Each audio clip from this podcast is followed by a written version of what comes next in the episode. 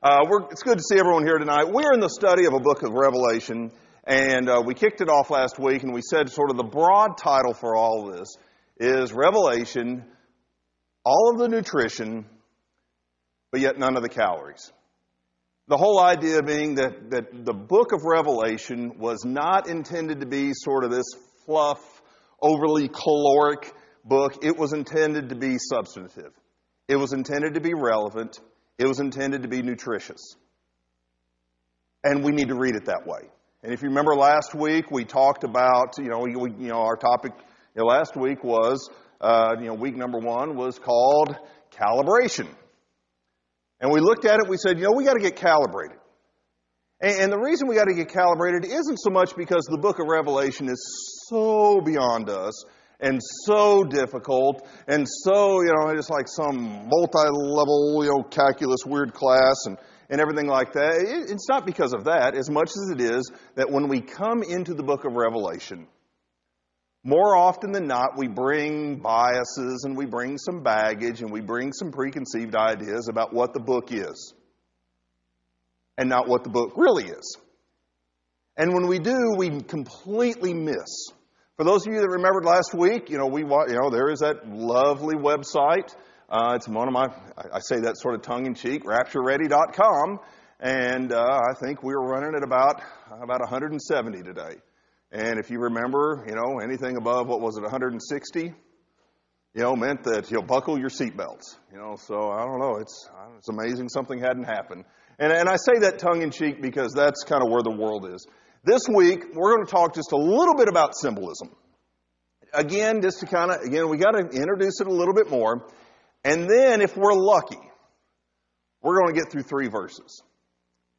Now, it picks up speed after that. And the reason we're going to do three verses is because that's about all we're going to have time for, number one. But number two, if you don't get these, the first three verses right, if you don't sort of bask in what the Holy Spirit is preserving for us today, just in those first three verses, you're going to mess it up. Everything else is not going to make sense. We got to get those first three verses right. And we're going to talk about that. So let's just talk real quick about symbolism. Now, when I talk about, you know, because we, you know, we talk about, remember last week we talked about the word apocalypse and apocalyptic writing and, and things like that. And so we probably ought to talk about symbolism real quick. We are not going to spend a lot of time on symbolism. Okay? Remember I said we're going to do the nutritional part. We're not going to do the calories. There's plenty of books out there if you want to get all crazy about symbolism and, and, and things like that. That's fine. If you've got the time, go ahead and do it. Uh, instead, but what I want you to do is kind of get grounded around what the significance of symbolism is. Because it, we, we sort of lose sight of it just a little bit. And, we lose sight of, of how symbolism, in fact, I, what I'd really like for us to do is to sort of, you know, sort of kind of soften the term symbolism and instead use the word communication. Because what, whenever we think of symbolism, again, this becomes one of those things where we allow certain baggage to jump into our head. And when we think of symbolism, we think of some really cryptic, mysterious code, and we think of, you know, some, you know, some you know, code and some secret this, that, and the other. We think of, you know, Indiana Jones, or we think of, you know, National Treasures, Book of Secrets, or any of those others where there's this sort of this secret little symbols and, and they follow these little clues and they're just so secretive and just so everything like that. And, and there is something slightly to that. But instead, you know, the broader component and the broader rationale and the broader thing that's going on with what we would call symbolism is just simply communication. And one of the things I want you to do is stop and think about the symbolism that we use today. And it, we might not call it symbolism, but there are phrases, there are numbers, there are certain sort of cultural references that we will make as we talk to each other that 1,000, 2,000 years from now, if somebody were to read, if someone were to observe how we talk to each other, they would go, Man, I don't get it. What kind of symbolism is that? I don't understand that number. I, it doesn't really make sense to me. Why in a world, wholesome and pure around how many yards for a first down?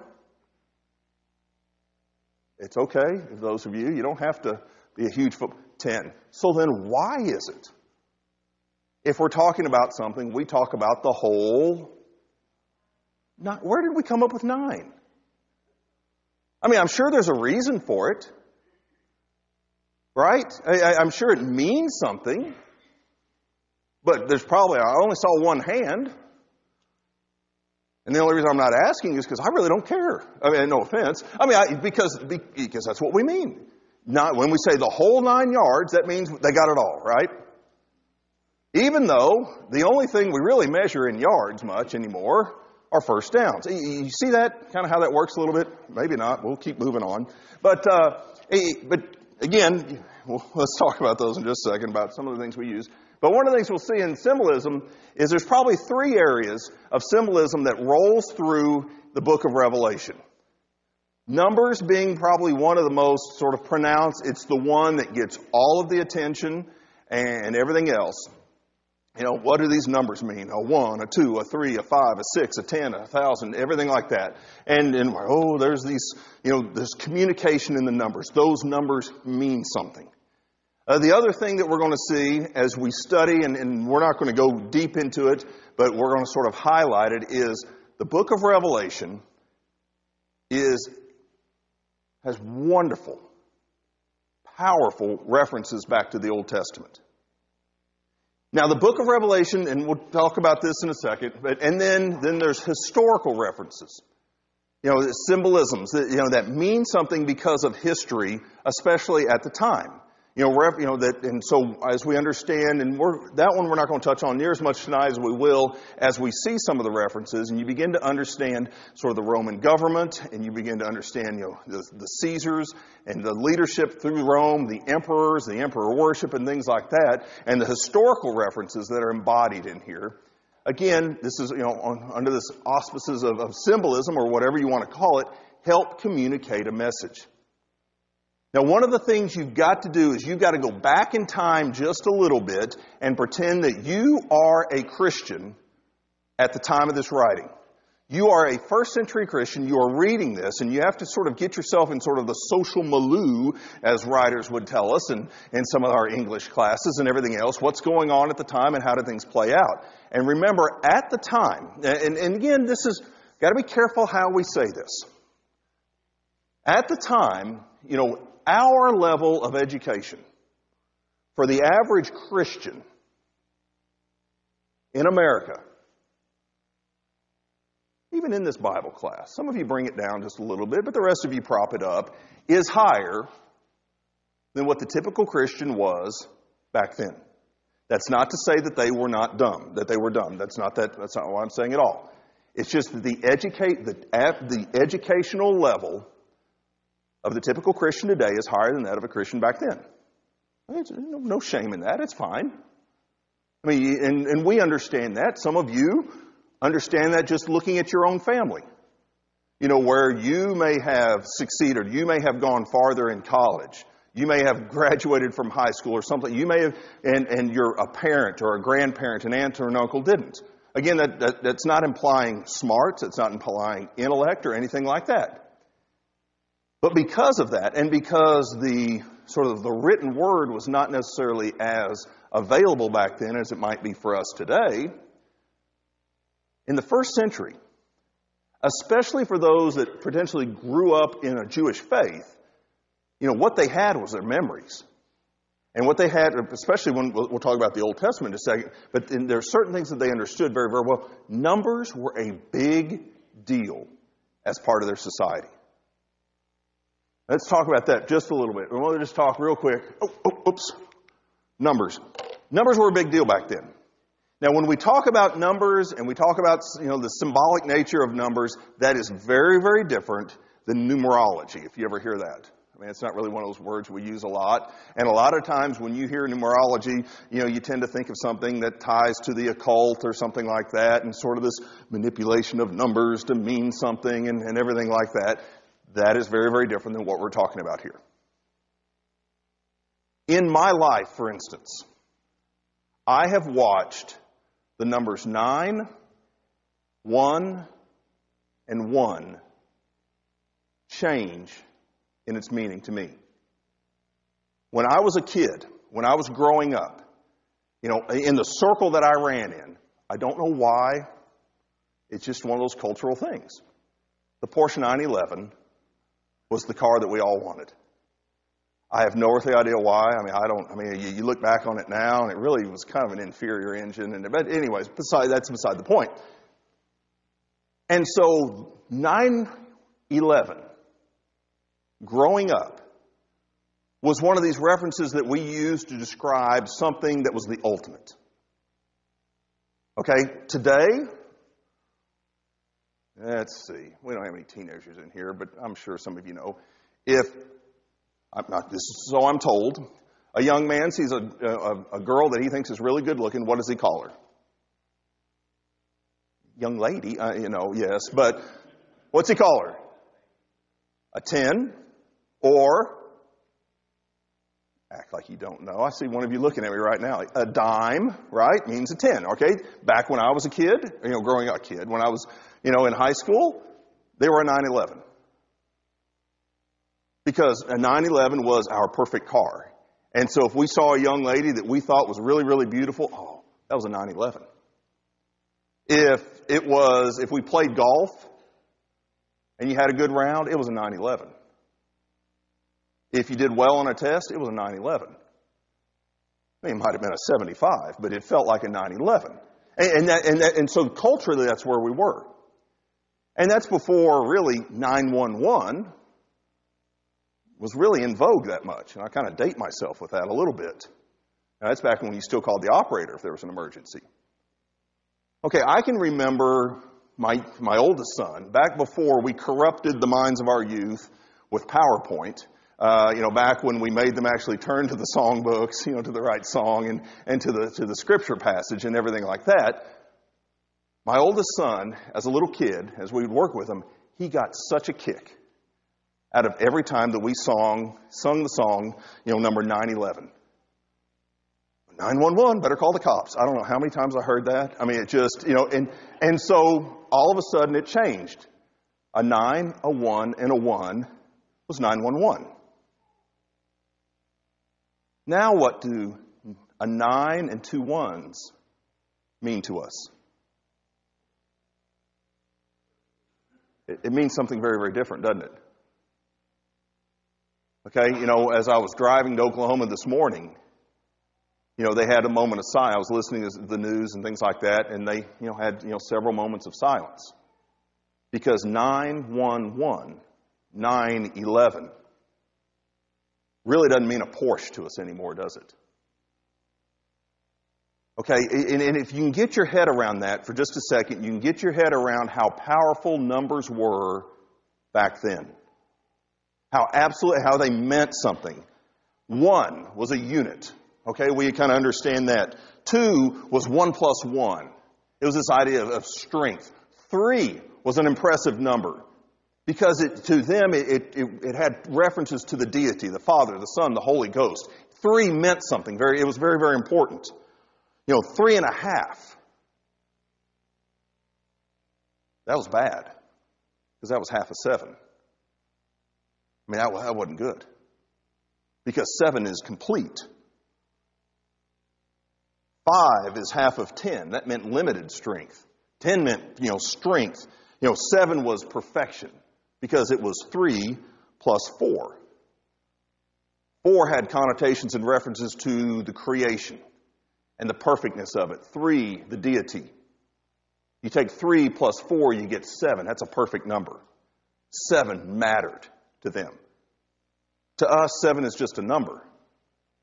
I mean, we kind of understand seven days in a week and everything like that, but to them, seven was a perfect number. And it was an absolute insult to use the word to the number six because that was less than perfect. I can remember uh, being, I went over uh, to Estonia and, uh, you know, we flew over there and, we were kind of, it was just this, neat kind of home and that had this kind of this, this big, almost like a big hole. It looked like a basement, but it was kind of dug down in there. And that's back when, you know, during the Soviet occupation, they, they had these houses. And what they would do is some of these houses would make these really deep basements, and that's where they would have the meetings for those that were against communism and everything like that. And this is where they would have the meetings, and they would plan, you know, for the day that you know the Soviet Union would eventually pull out. And anyways, you know, wonderful historical reference. So we're down there and we're basically, you know, it's a restaurant now, but it's, you're basically sort of, you know, there's two tables in it, one upstairs and one down here, and it's, you know, the, the, the wife of the man that owns the house is fixing it. Anyway, she, you know, so we're eating dinner and it was phenomenal food. I mean, it was a spread like nothing I'd ever seen. I mean, it was just good, and I was starving. I'm just, I'm, I'm not even looking up. I mean, I'm just shoveling it in. And she comes in and she asks, How is everything? And the guy that I'm with, and so there's two of us from America, and then there's, you know, some you know, others from the regional. So the, the one that we're kind of our host, looks up and he goes, Ah, it's not so bad. And I remember looking up, thinking, Oh boy, you idiot. I mean, I can't imagine what would happen at home if, you know, you know, the, the, times that we actually sit down as a family, and we sit down at a home cooked meal, and, and my wife said, Well, what do you guys think of it? And one of us looked up and said, Oh, it's not so bad. I mean, I just, I mean, I just, I just shudder to think. And I just thought, Oh my word, she's going to start to cry. And I, and then, and she just kind of, and she did. And I thought, Oh, Jim, you got to recover from this. And so I said, Oh, no, it's awesome. It's awesome. And the guy told me to shut up. Uh, no, no, no, no. You tell her it's really, really good. No, no, no. And after she left, what he explained to me was awesome was not a compliment. But to say, it's not so bad, that was the ultimate compliment you could pay somebody in the Estonian culture that makes a meal for you. Because what you're saying is, that was a phenomenal meal, but I respect you enough to keep you humble. Culturally speaking, that was the highest compliment that they could pay. And I bring that up as we talk because to us sometimes some of these things, you know, they, they may not matter to us in terms of numbers. They may just be some math on a page, but at the time, not only did the numbers mean something, but the numbers times another number. You know, seven times a thousand. That, that was a big deal. A million. Remember when you thought a million was a big number? Until you realize that there was this thing called a billion. Remember when a megabyte was huge? Then a gigabyte got bigger, and then terabytes and everything like that. A million back then, that, that was huge. I mean, that, you just, oh, I mean, that's as big as they could comprehend. Numbers matter. Let's keep going. Uh, the second thing, the Old Testament mattered. Now remember, you know, one of the things that was, you know, absolutely beautiful back then, you know, especially to those that kind of grew up in the, uh, maybe came out of the, the, the Jewish faith, uh, was the fact that they understood, as Christians, their Old Testament remarkably well. And they understood it in a way that was very, very different than what it would be to us. You know, we get excited when a kid can remember the judges, or we can, you know, when a kid can remember, you know, this play, you know, the plagues and, and the creation, and, you know, whatever the story is. We get kind of excited about the, the facts. Let me ask this. What legal relevance is the Declaration of Independence in 2013?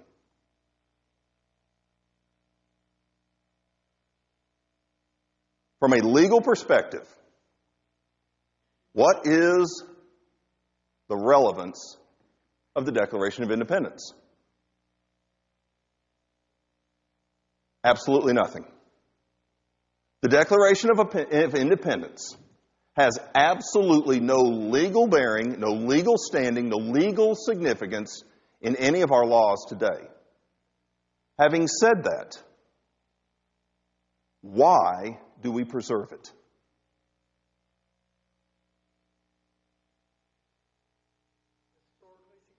It's historically significant. What else? It's a foundation. What else? it means something, doesn't it? I mean, there's something, I mean, you cannot read the Declaration of Independence and not be moved by it. If you are, then go somewhere else. I mean, it's just to read that and to understand what was happening and everything like that. Okay, now you get some sense of the Old Testament relative to people in the first century, especially those. And so, you know, throughout the entire book of Revelation, there are references. And it's not the same way that we read some of the other references in, in the New Testament. You know, where we'll open it up and it will be a, you know, word for word parroting back of what was written back in the Psalms or in the Proverbs or something that somebody said but we'll see references. And those references help communicate something. All right, let's keep going. Uh, history, we'll blow through that. Okay, here we go. Open up your book. The first three verses.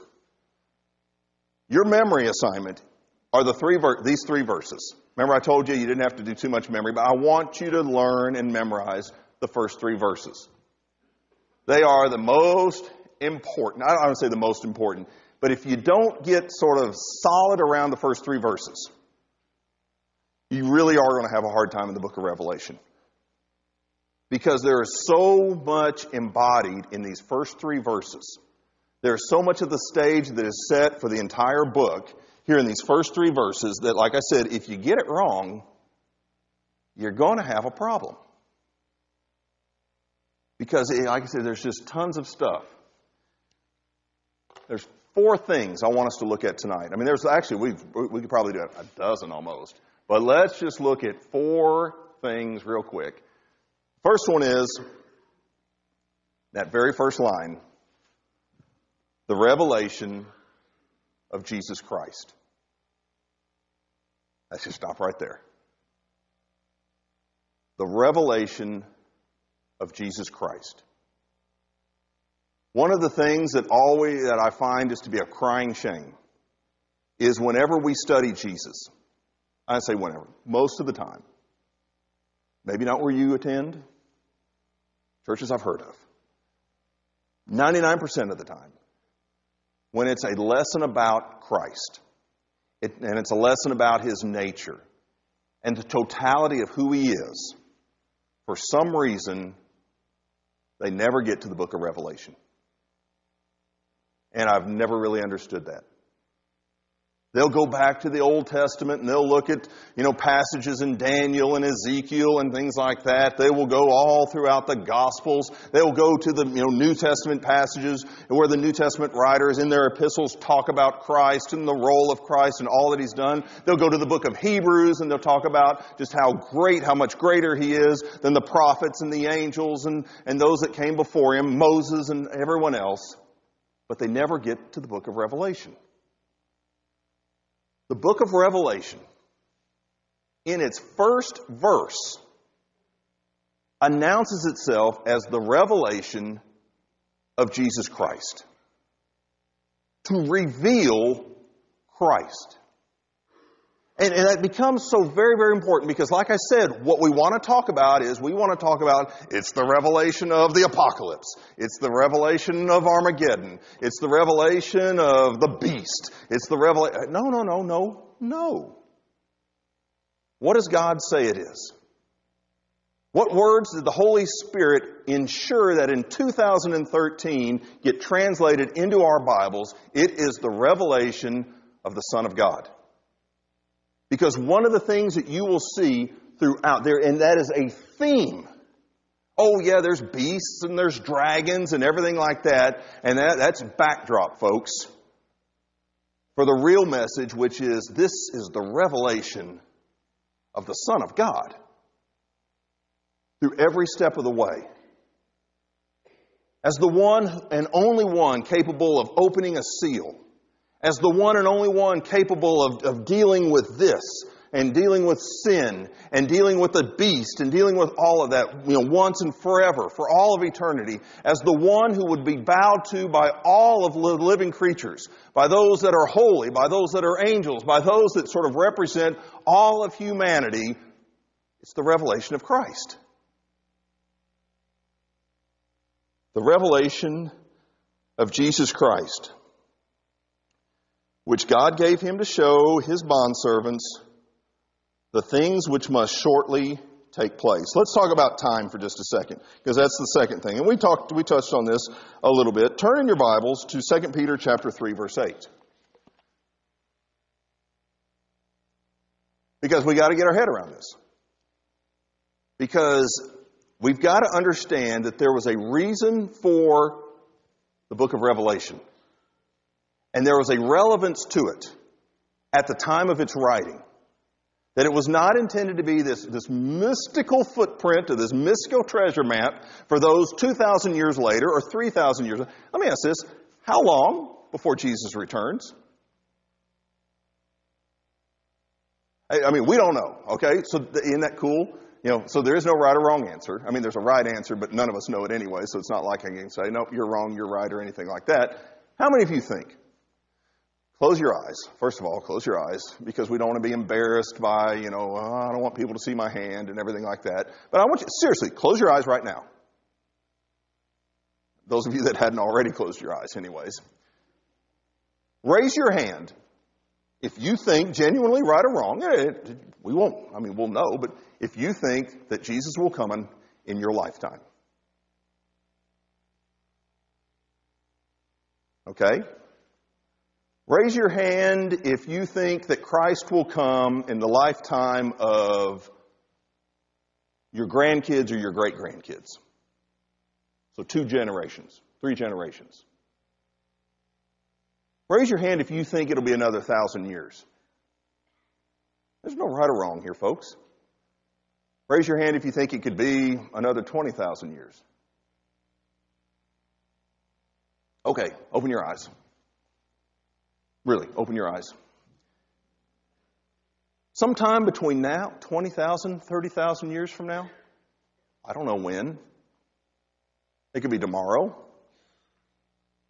But we certainly have to allow for the fact that it may be a very, very long time before Christ returns.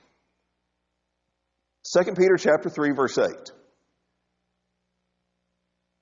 We turn to this a lot. And this is one of those chronological references, but look at how it's used. It's used to describe the nature of God. Okay? It is not used to be some literal reference to time except for the fact that what the writer is trying to say is the very nature of God is so unbound by time. He is so unconstrained by time and what we would consider to be chronology and everything like that, that to him a thousand years and a day are one and the same. And the whole, and that reference to time is a very specific, and again, that, that's used in this very specific context about the nature of God and how our God is unbound by time. Now, turn over to the book of Daniel. Go to Daniel chapter 8. I want you to kind of get excited about this. 8.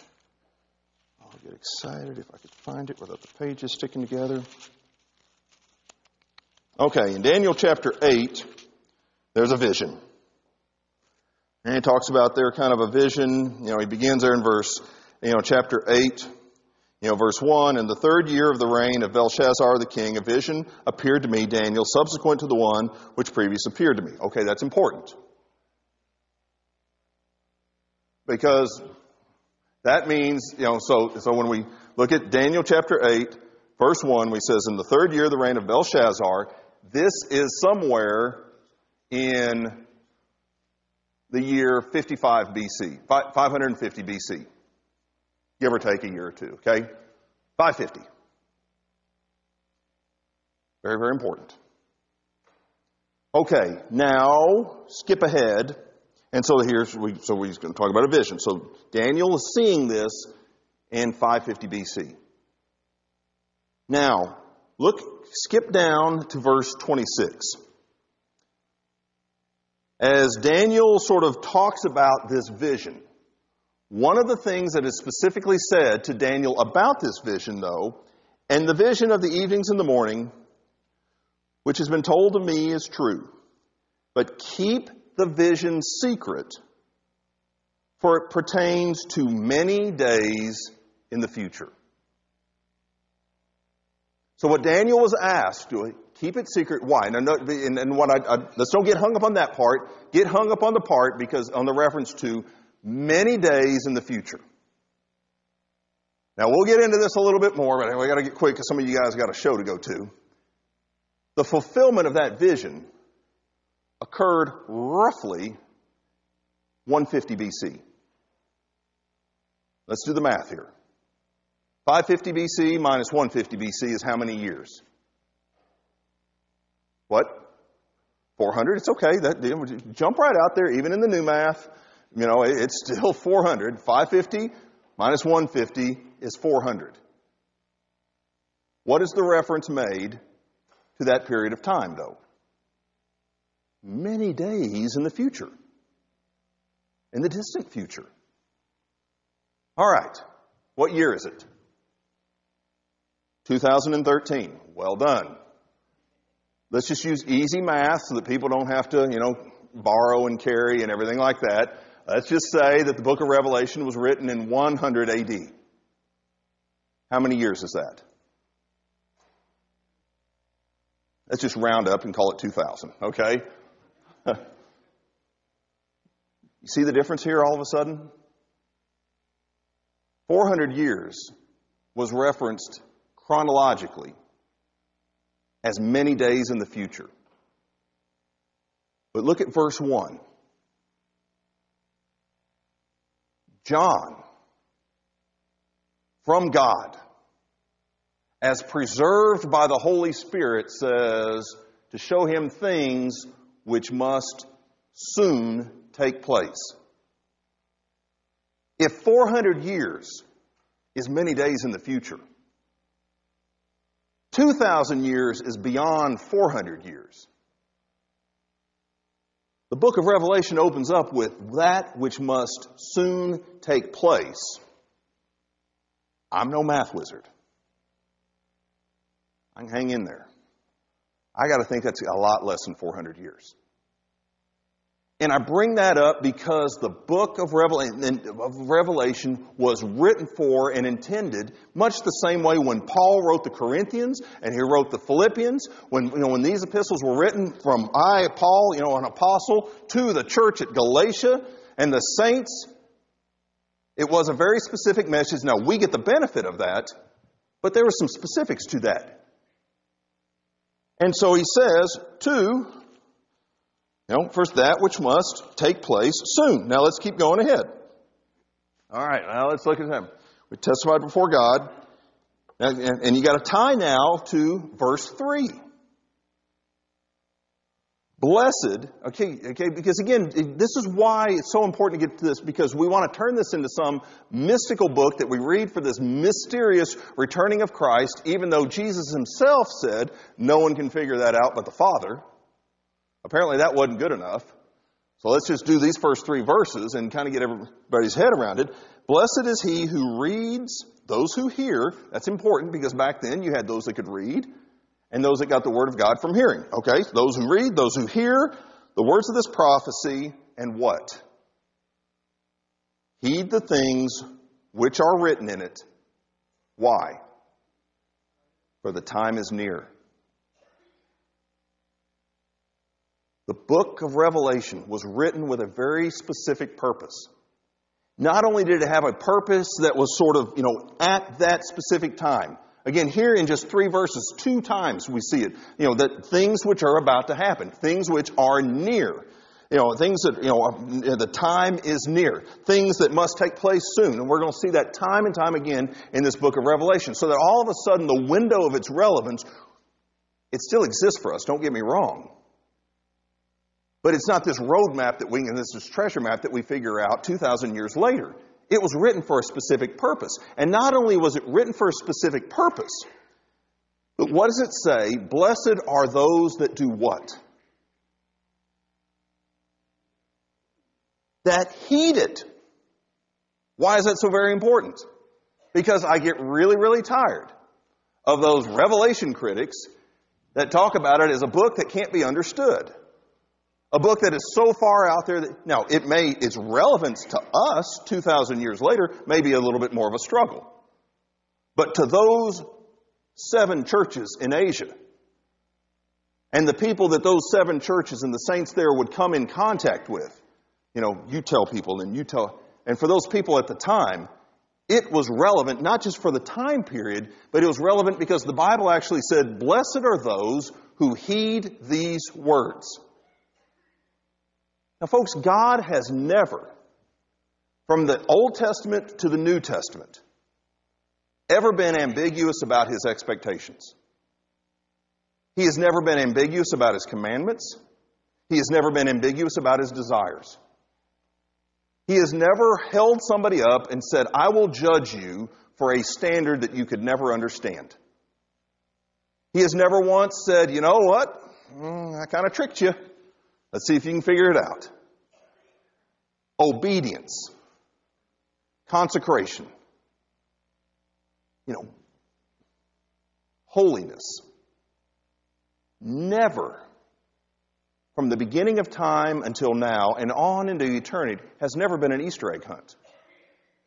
Has never been a mystery. Yeah, we talk about the mysteries, but in terms of God's expectation for us, God has never made that a mystery.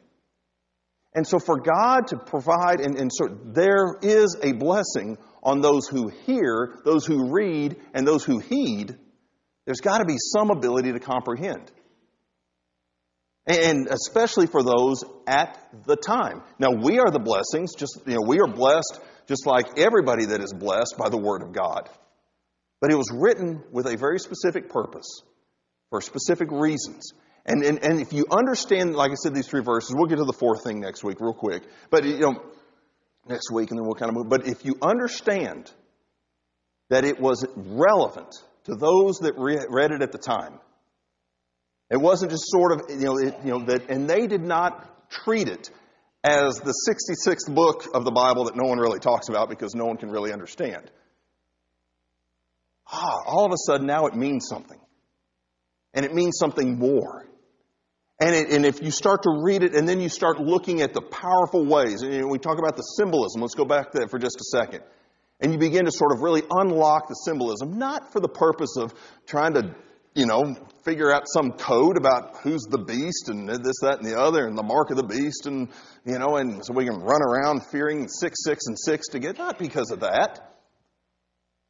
But you just look at the powerful way that God was able to provide comfort and encouragement and preparation for, you know, the fall of the Roman Empire and the way that he was able to communicate that. Not by, you know, talking about, and it could not be through some description of battles and Armageddon. No, through the revelation of Christ. And to do that, he communicated with numbers that meant something to the people. He communicated with Old Testament references that had deep meaning to people. He communicated it through, you know, references, you know, historically to emperors and, and sort of Roman rule. It meant something to people.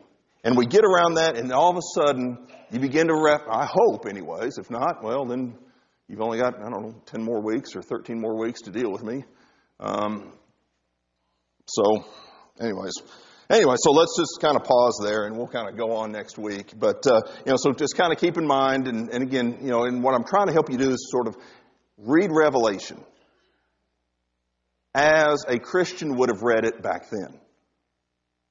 Put yourself into their place around numbers, around Old Testament references, around figurative language. And remember, what was John's charge last week? We talked about it last week. Write the things, what? The things you hear? No. Did he say write about the things that you read? No. What was John told to do? John, write an account of the things that you see. And in beautiful descriptive terms, John's going to do it.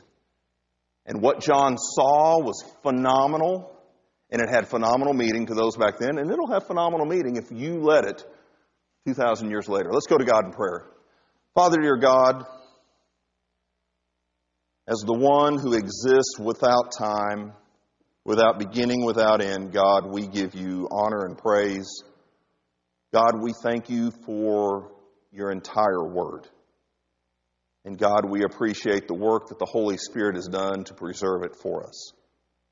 And God, our regret is that there are passages and there are books that we probably don't read as often as we should. And God, we endeavor to do so during this study. God, may the beauty of your word, may the beauty of the revealed Christ jump out of the pages and into our hearts. Thank you, God. Through Christ Jesus we pray. Amen.